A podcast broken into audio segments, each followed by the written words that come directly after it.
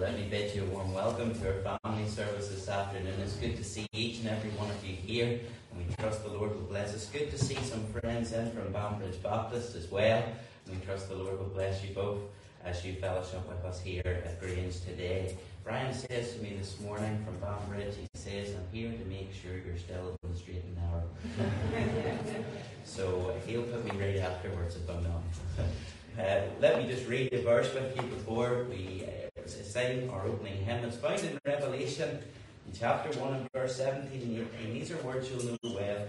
It says there, John is speaking, he, this is the vision that he had, and he says, When I saw him, that's the Lord, I fell at his feet as dead. And he laid his right hand upon me, saying unto me, Fear not, I am the first and the last. I am he that liveth and was dead. And behold, I am alive forevermore. Amen.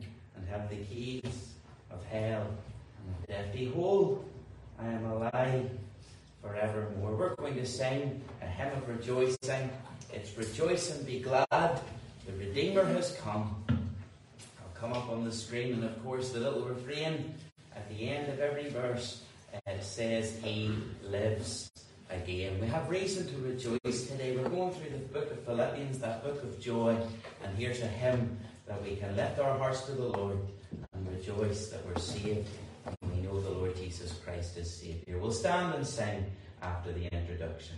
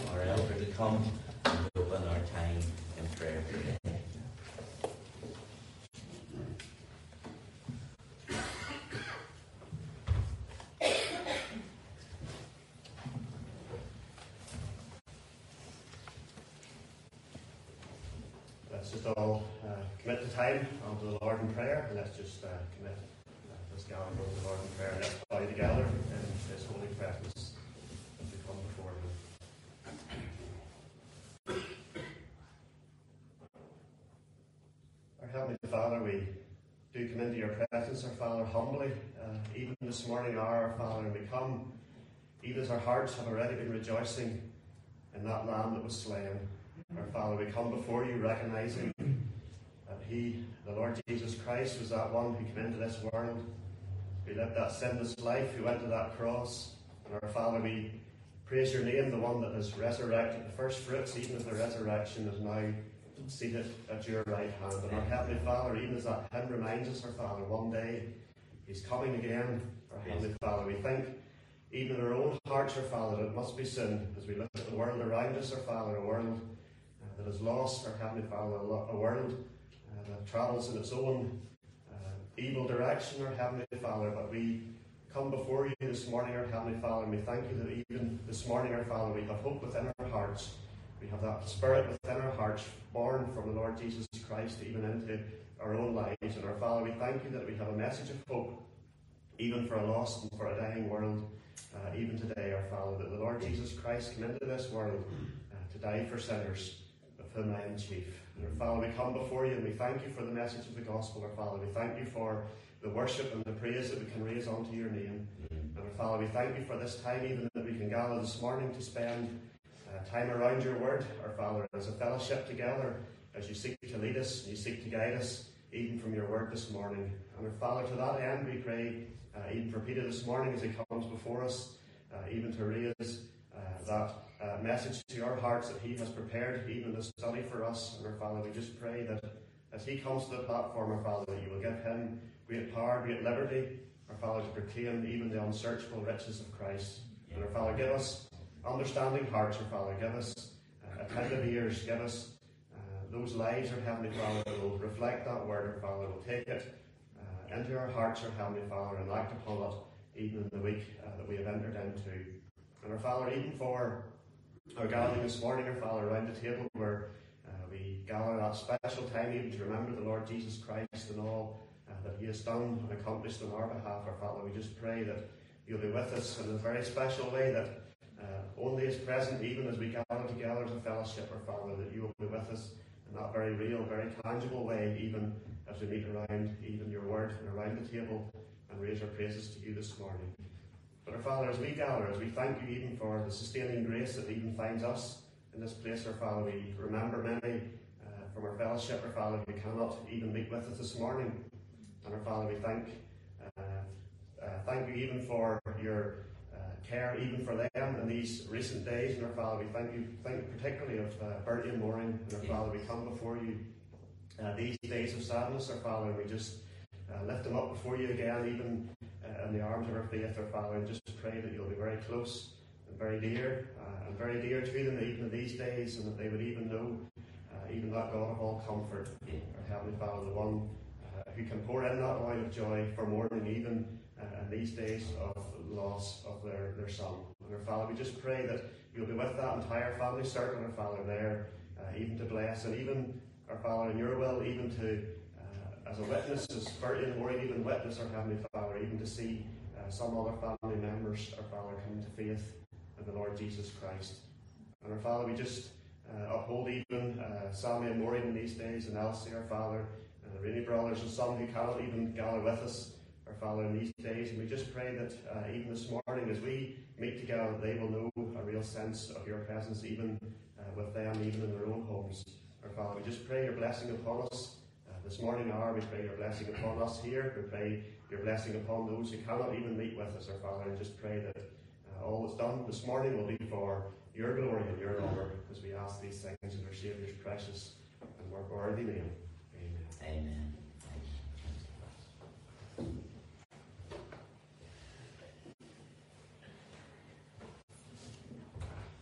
Well, thank Bill for opening our service in prayer today. Let me just take a moment to give the necessary announcements for the incoming week. As I've said already, it's good to see each one of you, and we trust the Lord will bless us as we meet in this place this afternoon. Also, if you're listening online, maybe now live or maybe later on you watch our video, we thank you for tuning in, and we trust that you'll be blessed as you watch in to our service. After the conclusion of this part of our service, we'll meet around the Lord's table, and if you're saved and walking in fellowship with the Lord, we invite you to remain, remain behind and to remember the Lord in the way which He has appointed. Uh, don't forget this evening we have a very special service this evening, another one of our children's gospel services, when God willing, Colin Tinsley will be along to share with the boys and girls. Do plan and stay staying for supper after, after the service. There will be a time of prayer before the service. Please note the earlier time as it's a special evening. We're going to pray at 6.30 p.m. for a short time rather than 6.40 p.m. So 6.30 p.m. Don't need me own. Um, it will be good to see a few of you at 6.40 to pray. That takes us round to Wednesday when the little ones touch group will meet at 10 a.m. And then, God willing, on Wednesday evening, we're going to begin studies in the tabernacle, then later on in the high priestly garments and the study. And we'll begin our studies at 8 p.m. on Wednesday evening at our Bible study and prayer meeting. God willing, I'm going to be off from next Saturday uh, the 4th of March, and we'll be back in action on Monday, the 13th of March. And if you require any pastoral care during that time, uh, don't hesitate to get in touch with Bill. I will be available by phone, but I'll be out of the country. Um, but if you're in need of any pastoral care, get in touch with Bill, or feeling that, of course, any of the office bearers. Next Lord's Day, 10.30am, the Sunday School and Bible class meet, 12 noon family service and breaking of bread, and God willing, Nigel Kissick will be along to minister. And then 7 pm, the gospel service, when again Nigel will be along to preach the gospel. God willing, um, on Saturday, the 18th of March, there will be a men's breakfast. So, men, if you prepare for that, I'm sure you can think of many that you could invite along to come on that day. It's a great evangelical effort, uh, evangelistic effort, and God willing, Joseph Kennaway uh, will be doing the epilogue on that particular occasion. That will be a, another busy weekend. We like doing it all at once on weekends, don't we? Um, because on Sunday, the 19th of March, we'll be having one of our special family and friends evenings with Maud Kells. Kells, a missionary to the Congo. A couple of years ago, you may have seen her in the news. Um, she was shot, so she was out in the Congo and she was brought back in Recover. And she still goes out to the Congo to this day from time to time and she's in her 80s. Um, a great, great woman. Um, and Maud will be along to share her testimony at a family and friends evening on Sunday, the 19th of March. So that's an occasion that you can be thinking of people to bring along and to hear Maud's testimony and what the Lord has done with her life. Uh, there will be leaflets for Maud's, Maud's um, our family and friends evening with Maud. We'll make them available on Wednesday night, and you avail of those and invite people. And you know, it might take you to take someone out for a coffee a few times, or, or to show a bit of interest, and to go round to their house and spend time with them, or to have them for dinner, or to even go and get them and bring them to the meeting. But it takes us to build relationships now, and uh, to get these folk out to the meeting. So you do that, and let's each make an effort to bring someone along. Um, indeed, what a great story to listen to. And of course, all of these announcements are made subject to the will of the Lord, as always. Well, it's always good to see the boys and girls out on a Sunday morning, and I thought we better get warmed up for tonight, boys and girls. So I brought my guitar out, and we're going to sing a few children's choruses. Some of these aren't the, these aren't pieces we're singing this evening, but these are pieces that we've known well. We're going to sing the one that we learned ages ago um, is Who Took Fish Bread. But we'll warm up with He Made the Stars to shine first. Um, let me see, is there anyone who knows the accents who would like to come up? Anyone who knows the accents? I see there's Eva, come on up. And there is it, Sophie's hand up? Is the Sophie's hand up? You coming up? Come on, come on, Sophie, don't be shy. He made the stars to shine. Look at that there. You to put your hands nice and high so everybody can see. You can keep everybody you let me know if anybody's not doing it. We'll bring them up too, especially the adults. All right, here we go. We'll sing after two. After two. One, two. He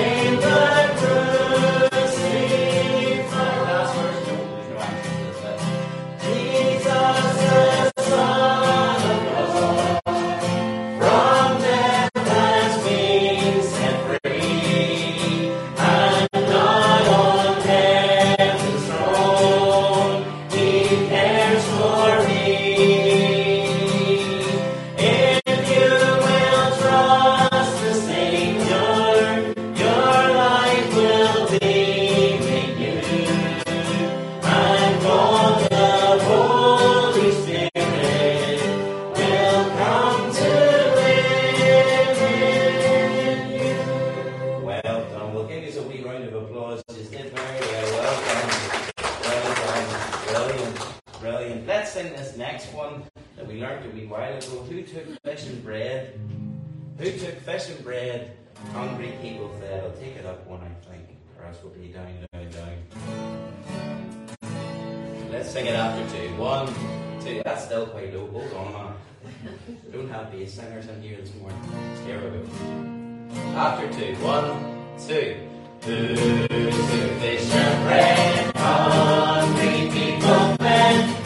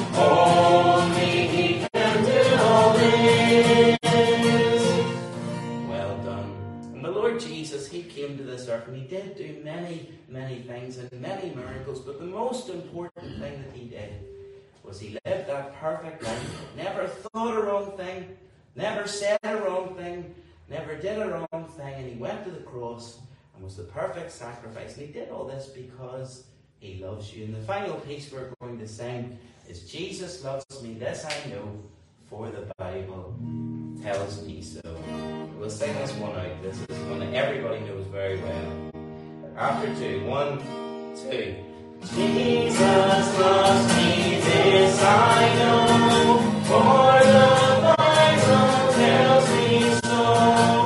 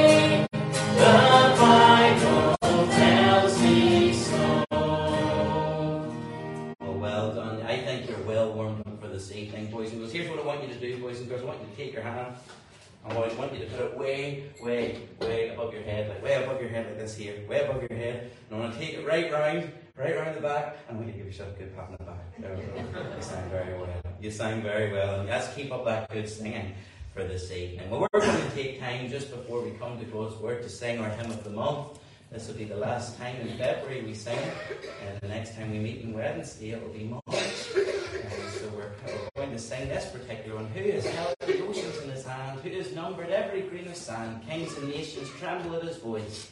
All creation rises to rejoice. Behold our God, seated on his throne. Come, let us adore him. We'll stand and sing after the introduction.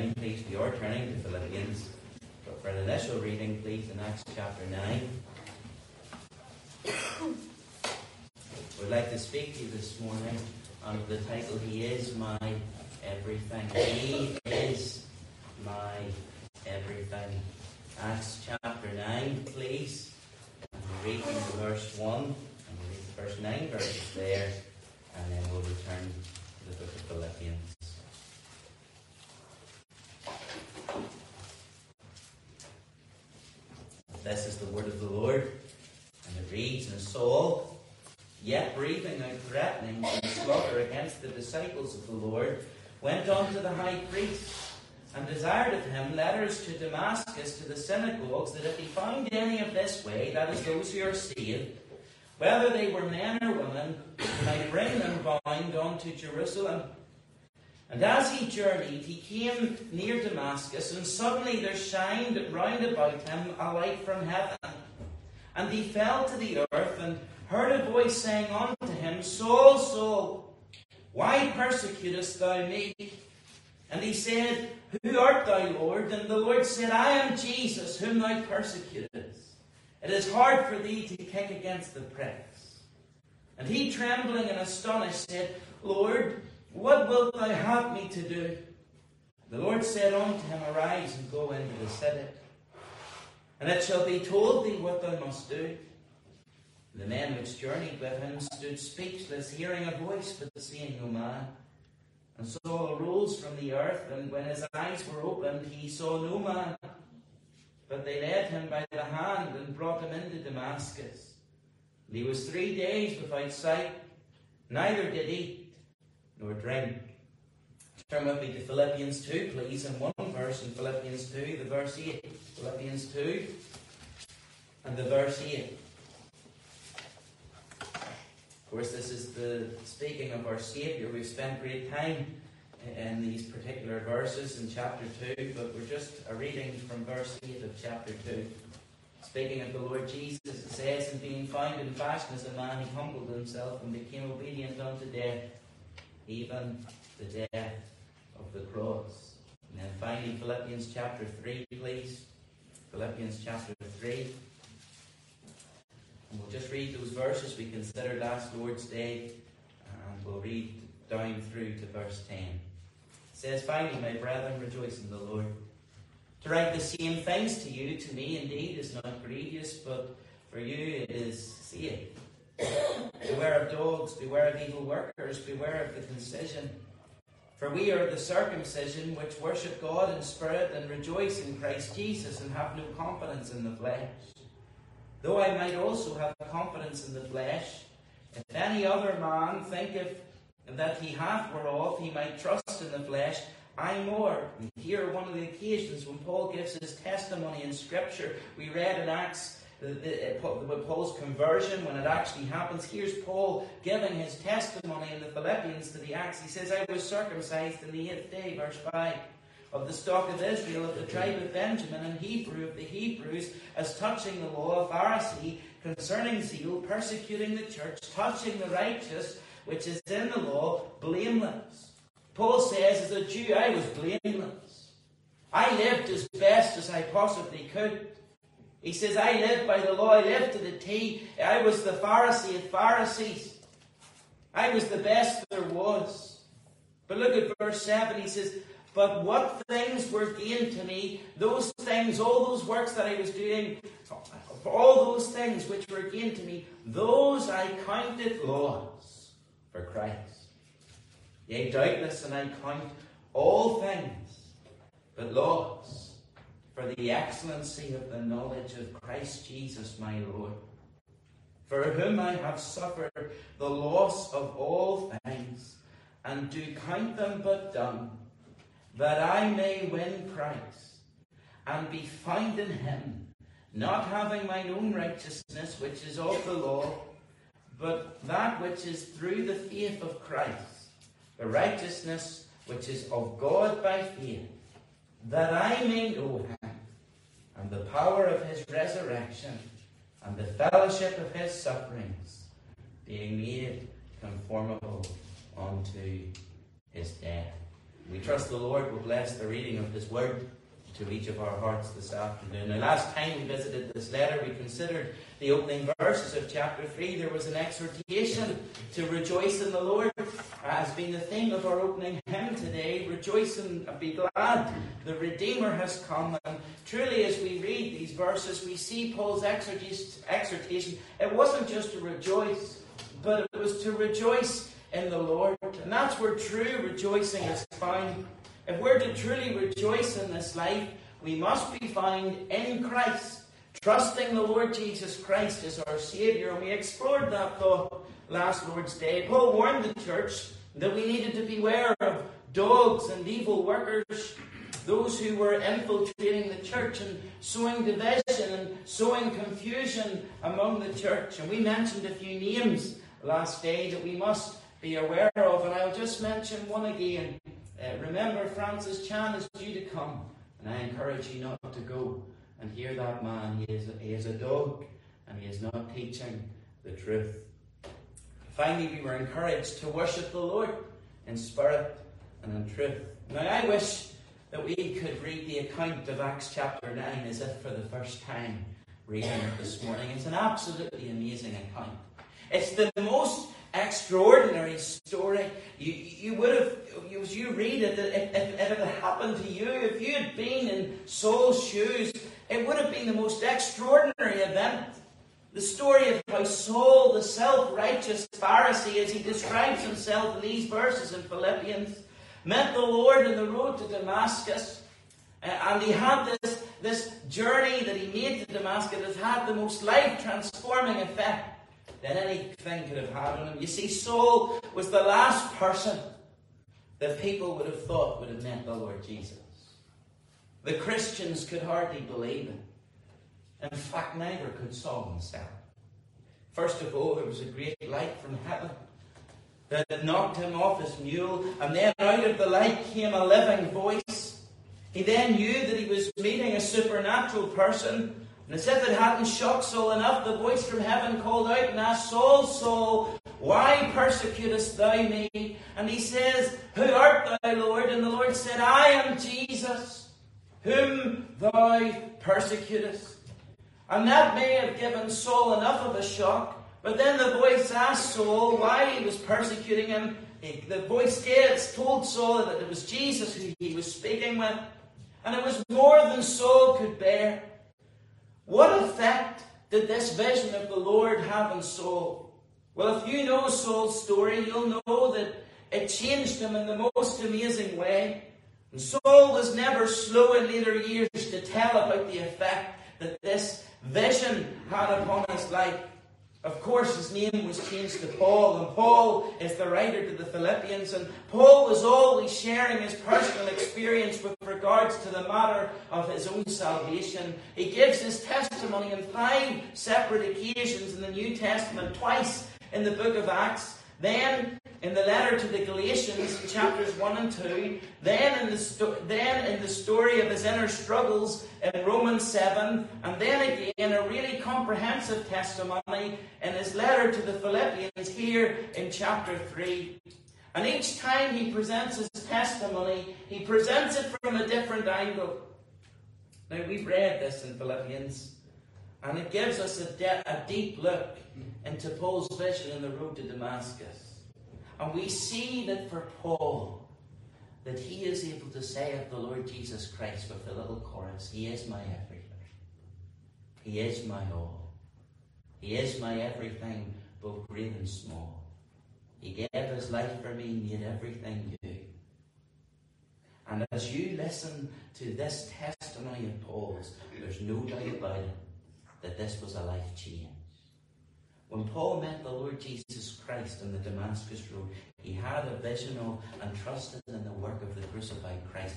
And he became a child of God. He became a Christian. There's no doubt about it. In the account that Dr. Luke uh, writes in the book of Acts, he simply records what was heard and what was seen and what took place.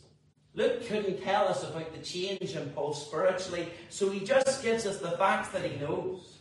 But we know without a shadow of a doubt that at this very moment that Paul was saved from sin and from hell. It's obvious because by the time you get to verse 11 in Acts, Saul is praying. By the time you get to verse 15, he's called to be an apostle. By the time you get to verse 20, he's proclaiming the Lord Jesus everywhere, and he is saying that the Lord Jesus is the Son of God.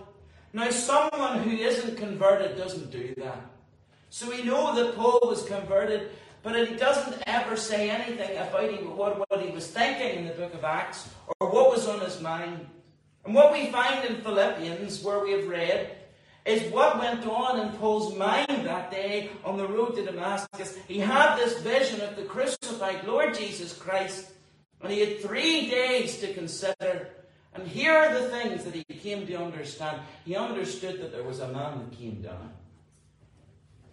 He understood there was a man that came down, the man coming down. Paul was blind for three days. And in those days, I believe he began to understand.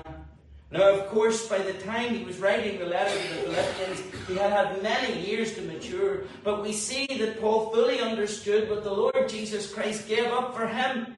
And the Lord Jesus came down from glory, and we see Paul's vision in Philippians 2. I remember these verses being taught years ago at a children's meeting, and I remember how they washed over me afresh. And they, they're, they're some of the most beautiful verses in Scripture. We've studied them at length, but I just want to know two things about them very quickly before we move on today. And we read them already in verse 8, these words. Paul says of the Lord Jesus Christ, He was the man coming down. He humbled Himself and became obedient unto death, even the death of the cross. And Paul realized firstly that Christ emptied Himself. The Lord Jesus gladly emptied Himself of His visible glory. And he took on the form of a servant and was made in the likeness of men. This is what was going on in Paul's vision that day when he, when he went and he sat down and he had those three days to ponder that meeting with the risen Christ. He sat and he thought about the, how the Lord emptied himself, took on the form of the servant, made in the likeness of man. Imagine the God of our universe stooping down as low as this, thinks Paul, in his blindness. That's the incredible message of Christianity. It's not the same as other religions. In other parts of the world, you watch people trying to appease a God so he won't be angry with them. In evangelical Christianity, you see our God, the one true and living God, looking down on wretched sinners who hate him and are his enemies, and God willingly yields up his privileges to come down for their sake. What humility! It begins with the unselfishness of the second person of the Trinity, God the Son. And here we see the man Christ Jesus coming down. And Paul understood this for the very first time. It's because of your sin and mine that Christ came. What did the Lord Jesus empty himself of? He emptied himself of his heavenly glory. He dove into the water and went all the way down to the black, cold water where the slime and ooze of this world is. And that's why he cries out in John 17, Lord Jesus, and says, Father, restore me to the glory I had before, before with you before the world began. He gave up his glory for the muck of this earth. He gave up the worship of the angels, the adoring presence of the angels, for the spittle of men. He, he gave up the shining brilliance of the glories of heaven for the dark prison where he was kept before where he's kept in this earth. He emptied himself out of his glory in that sense.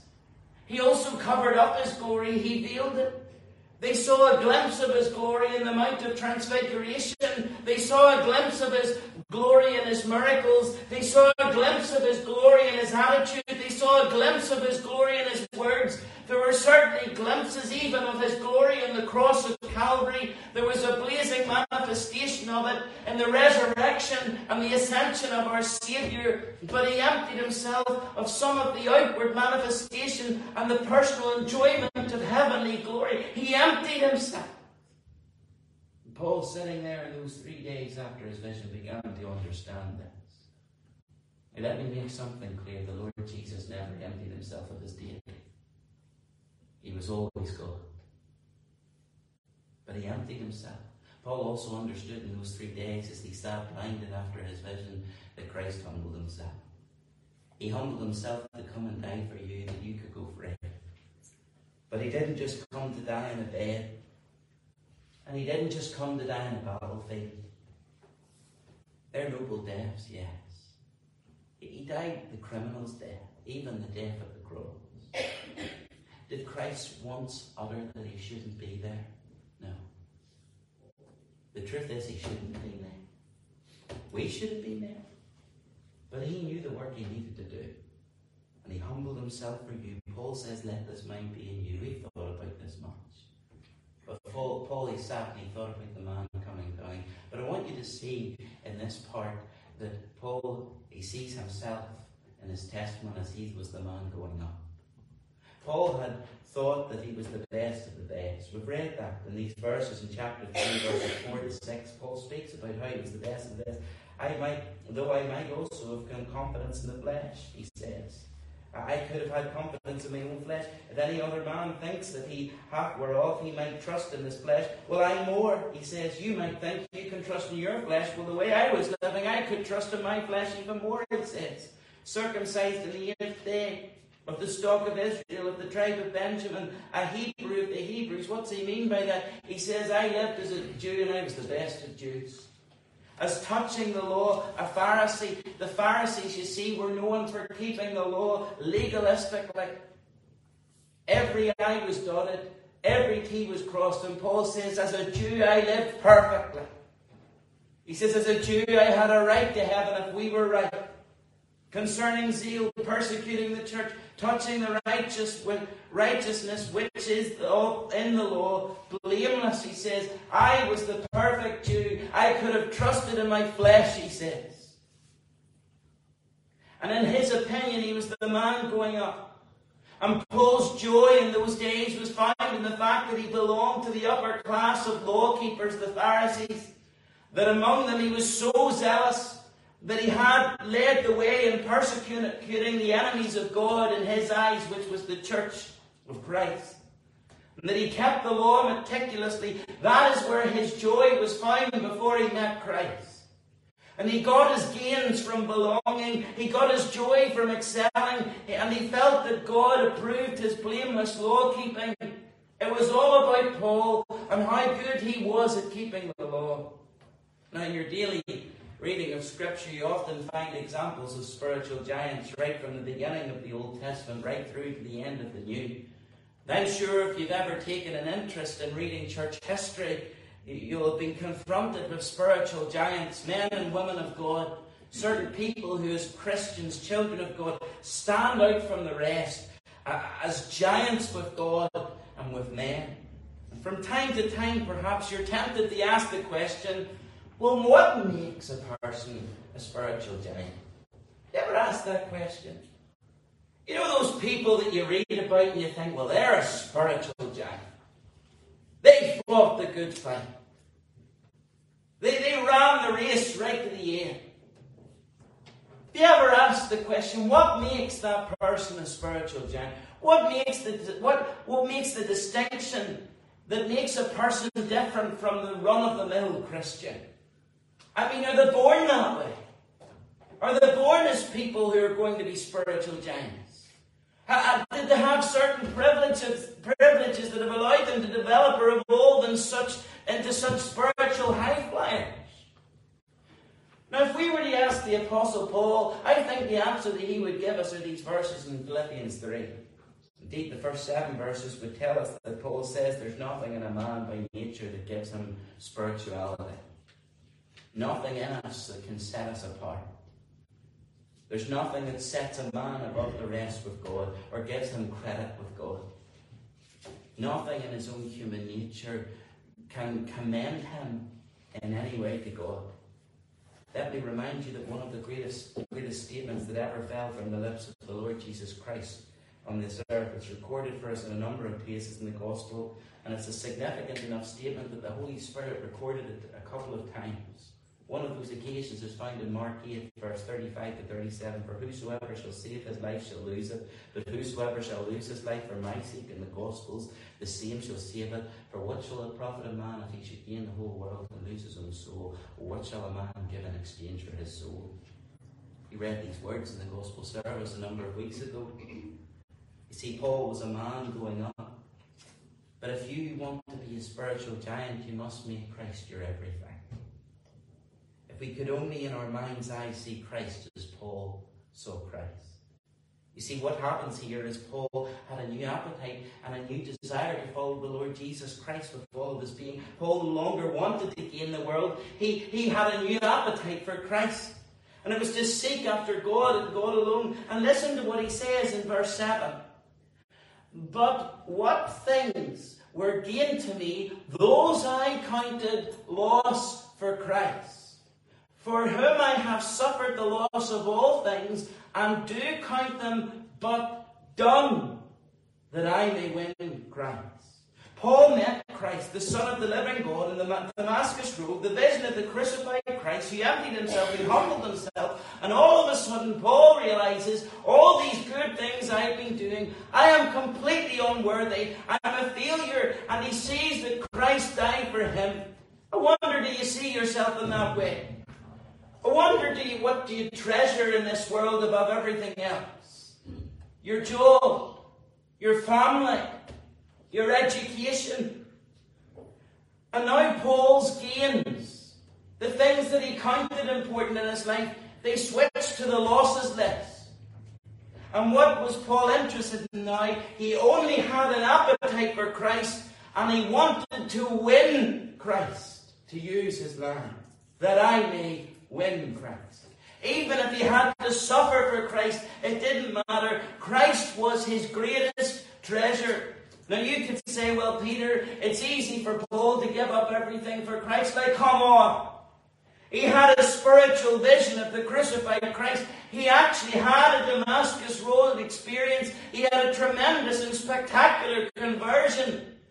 Well, listen and listen well. We know from this chapter alone how great an expert Paul was in the law and indeed obeying the law. But it wasn't his conversion and it wasn't his circumstances. It wasn't his knowledge of the Word of God that characterized Paul. It wasn't even his Damascus Road experience that characterized Paul. He was characterized here as having an insatiable appetite for Christ. He had a full appetite for Christ. From the moment of his conversion onward, he treasured Christ above all else. He wanted to win Christ. He says in verse 10, he wanted to know him, that I may know him. A.W. Tozer says every believer should have a burning desire for Christ. Did you get that? Every believer. That means you, dear brother and sister. That means me. Every believer should have a burning desire for Christ. This was the desire of Paul's life, and it should be yours. And Paul's prayer for the Philippian church was that their love may abound more and more in knowledge of who? Of the Lord Jesus Christ. And dear brother, dear sister, having an appetite to know Christ is something that you and I can have. Doesn't matter how the Lord saved you. You're sitting here this morning and you're saved, you should be praising his name. You should be glad and rejoice that the great God of wonders took an interest in you and that you're saved. What effect does the vision and understanding of the crucified Christ have on Paul? Well,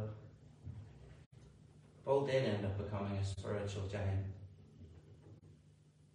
But it was by experiencing Christ as his treasure above everything else in this life and there was nothing that could compare to it.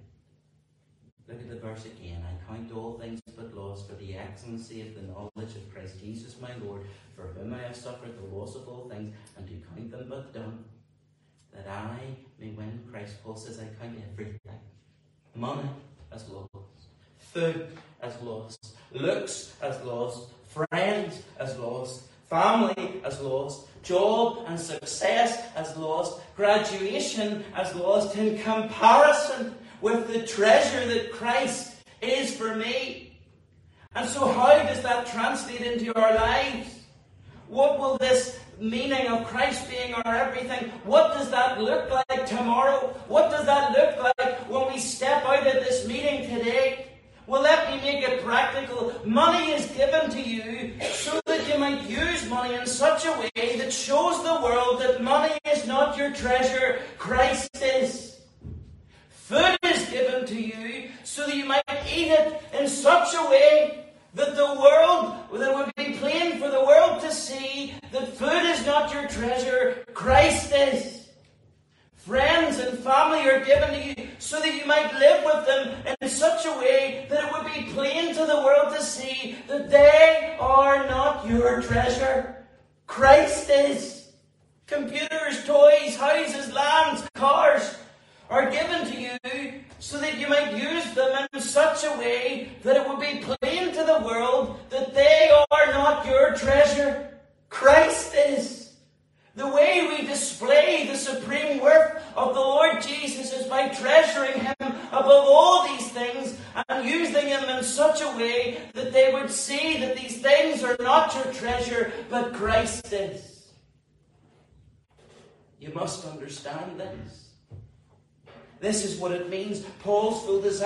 appetite was to follow Christ, even if it meant suffering for him, and that every single thing that Paul was given, he would use it in such a way that people wouldn't see that he glories in those things or is proud of those things, but how he uses those things that people would see as Christ is his treasure.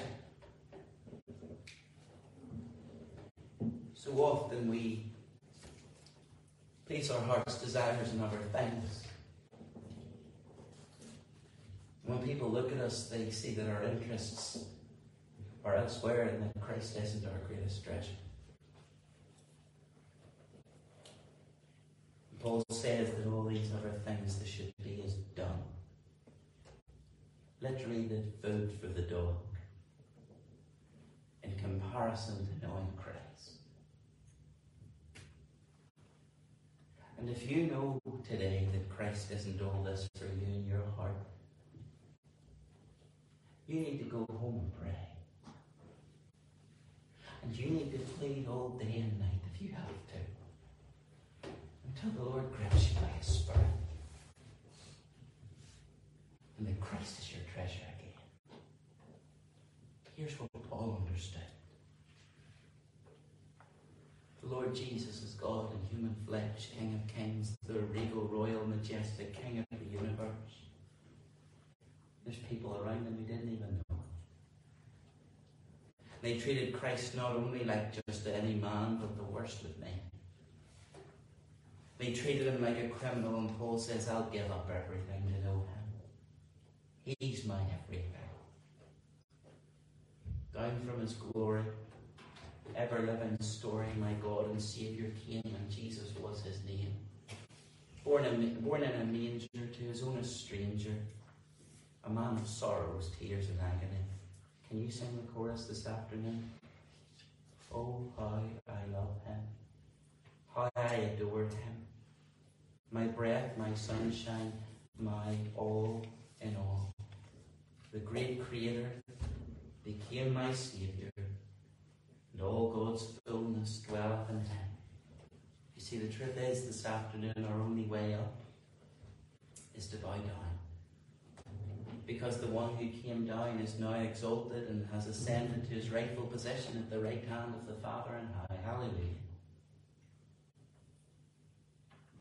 And if you don't bow down now, I don't know every heart who listens. And maybe you've never bowed down. Maybe you've never placed your trust in the Lord Jesus Christ as your Saviour. I don't know. But let me tell you, if you don't bow down in this life, you'll face the lost eternity. But let me tell you, one day every knee will bow. Wherefore God hath also highly exalted him and given him a name which is above every name, that at the name of Jesus every knee should bow. Things in heaven and things in earth and things under the earth, and every tongue should confess that Jesus Christ is Lord to the glory of God the Father. Oh, that we would take this verse of Paul's, this attitude of Paul's, where he says, What things are gained to me, I now count as loss for Christ. We're going to sing together our closing hymn. Let's make this a prayer today. Take the world, but give me Jesus. All its joys are but a name. But his love abideth ever, ever through eternal years the same. O the height and depth of mercy, O the length and breadth of love, O the fullness of redemption, pledge of endless life. We'll stand and sing this prayerfully.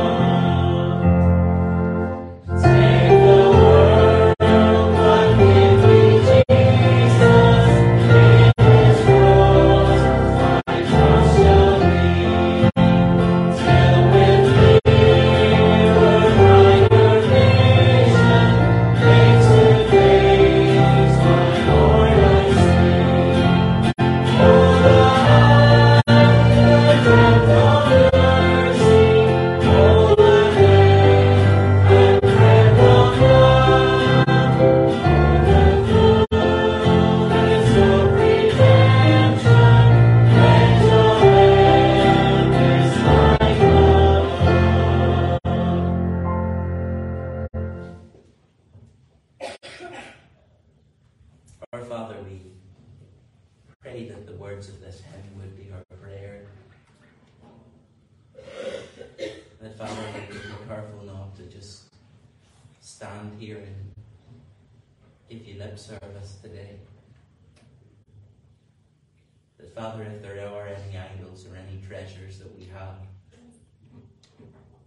that would mar our fellowship with Thee, that Father, by your Spirit, you would help us to remove them. That we, we would make Christ our everything and our greatest treasure. That, Father, we would be careful to use the things that you have blessed us, the temporal blessings, that we may use those things to show others that they are not our treasure, but Christ is. Father, we pray indeed that you would help us as we go out into another week, into a sinful and dark world, live such lives that people would see that Christ is our all in all. Father, we pray for those who must leave us just now. We pray, Father, that you take them each to their homes in safety. Father, for those of us who remain behind, Father, we pray that this will be a time of rich blessing. That, Father, as we remember our Saviour and how he did humble himself and empty himself that visible glory and went to the cross of Calvary and there to die for each of our souls. We pray that it would be a time of great thanksgiving. And we ask this for your glory alone and in our Saviour's name. Amen.